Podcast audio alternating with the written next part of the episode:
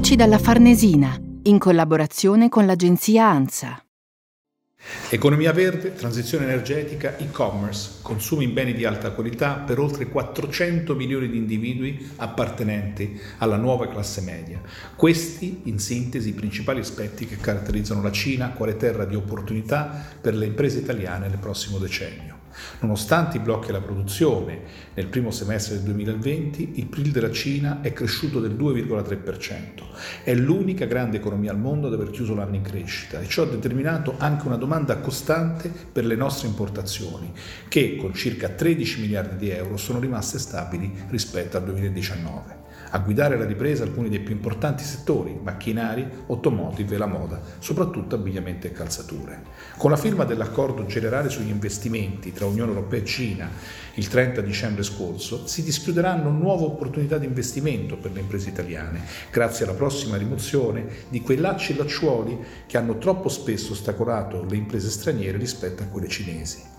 La presenza fisica nella Cina continentale costituisce un importante valore aggiunto in termini di conoscenza del territorio, vicinanza all'utenza e migliore dimestichezza con il mercato interno. Lo sanno le oltre 1400 imprese italiane qui già presenti, che non solo contribuiscono alle catene di produzione globali, ma favoriscono il rientro di capitali in Italia. Non è un caso che nel 2020 i bilanci positivi delle filiali in Cina hanno largamente bilanciato le perdite delle case madri. Per chi dovesse tornare in Cina a distanza di 15 anni avrebbe difficoltà a riconoscere un paese in continuo cambiamento.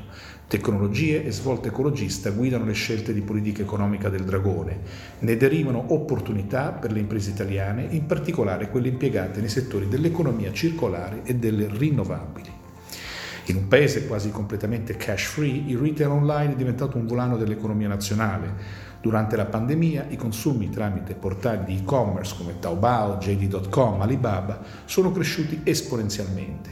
In un evento di promozione online coorganizzato con la Camera di Commercio Italiana in Cina, nell'ambito delle celebrazioni dei 50 anni delle relazioni diplomatiche italo-cinesi, in meno di due ore sono stati venduti bene per circa 5 milioni di euro. In quest'ottica sarà fondamentale migliorare la logistica di distribuzione, per soddisfare i consumi crescenti della popolazione cinese e per sfruttare questa preziosa opportunità. Il sistema Italia in Cina si è già adoperato per creare una struttura di sostegno alle imprese italiane, istituendo padiglioni virtuali per favorire la promozione dei nostri prodotti. L'Ufficio economico e commerciale della Benciata, l'Agenzia ICE, la SACE, i quattro consolati generali italiani in Cina, a Shanghai, Hong Kong, Guangzhou e Chongqing sono tutti a disposizione delle imprese italiane che desiderano investire in questo enorme paese o ricevere sostegno per cooperazioni commerciali con imprese cinesi in paesi terzi.